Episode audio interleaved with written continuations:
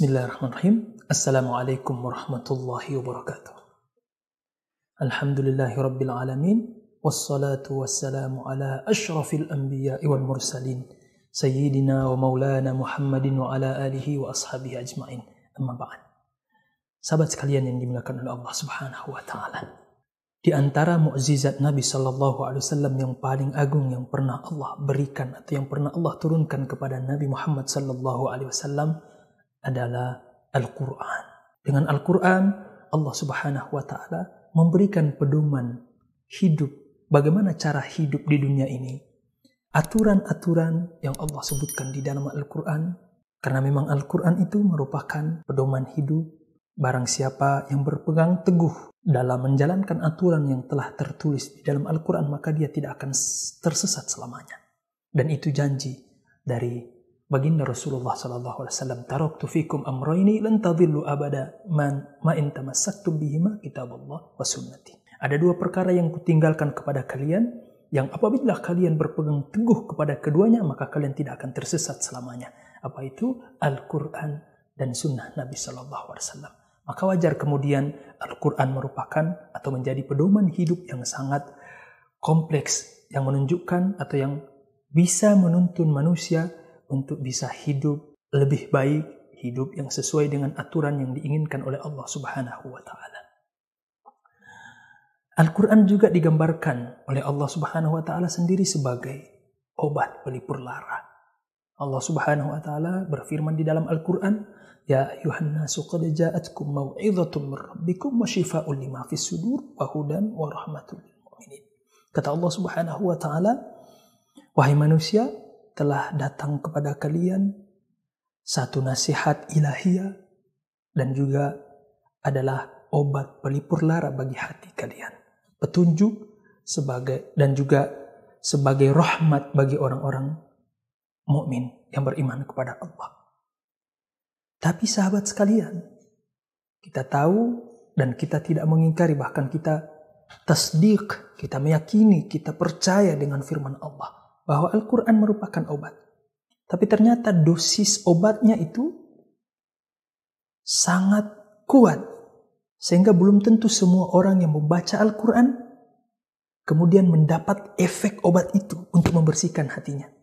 Betapa banyak orang-orang di zaman Rasulullah Wasallam terkhusus orang-orang kafir Quraisy yang mendengarkan Al-Quran tetapi tidak merubah hatinya, tidak merubah keyakinannya, malah justru tambah ingkar kepada Allah. Ini menunjukkan bahwa memang Al-Quran ini dia obat yang sudah diramu, sudah didosis oleh Allah Subhanahu wa taala dengan dosis yang tinggi. Terus bagaimana kita bisa memahami kalam-kalam Allah di dalam Al-Quran?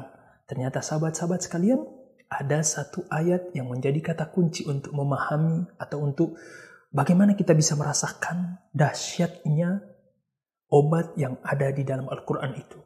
Allah Subhanahu wa taala berfirman di dalam Al-Qur'an inna fi khalqis samawati wal ardi wa ikhtilafil laili wan nahar la ayatin li ulil albab alladzina yadhkuruna Allah qiyaman wa qu'udan wa ala junubihim wa yatafakkaruna fi khalqis samawati wal ardi Rabbana ma khalaqata hadha batilan subhanaka faqina adzabannar.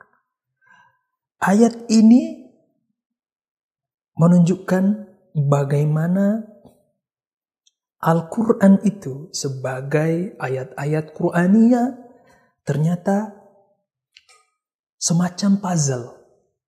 Kita akan merasakan efek dari obat yang Allah sebutkan itu ketika kita menemukan puzzle-nya, pasangannya. Maka apa yang menjadi pasangan dari puzzle Al-Quran ini atau ayat Qawliyah atau ayat Qur'aniyah itu ayat Kauniyah. Ternyata sahabat-sahabat sekalian Allah Subhanahu wa taala setiap hari, setiap waktu selalu memberikan kita pesan-pesan, berkalam dengan kita sebagai manusia. Namun terkadang kita dikarenakan hati kita terpenuhi oleh dunia, terpenuhi oleh syahwat hasrat duniawi sehingga kita tidak mampu mendengarkan kalam-kalam Allah ayat-ayat kauniyah.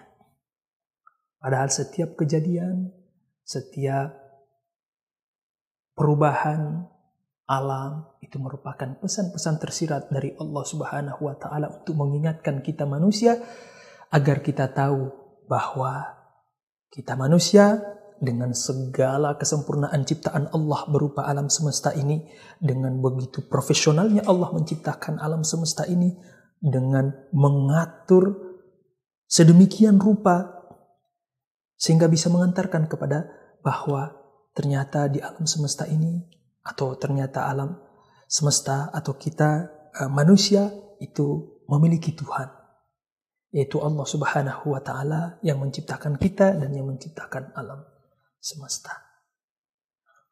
Maka kita akan merasakan nikmatnya obat yang terkandung di dalam Al-Quran ketika kita mensinkronkan tafakur berfikir kita untuk memahami ayat-ayat Qur'annya dengan melihat atau mentadaburi, berfikir tentang alam semesta, alam sekitar kita.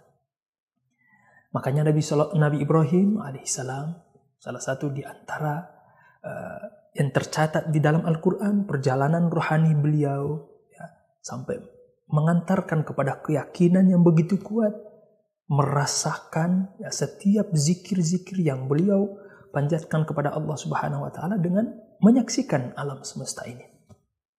Maka sahabat-sahabat sekalian, Al-Quran agar kita bisa merasakan nikmat obat itu, ya, agar kita tidak kering membaca Al-Quran itu, maka kita harus memahami ayat-ayat kauniyah.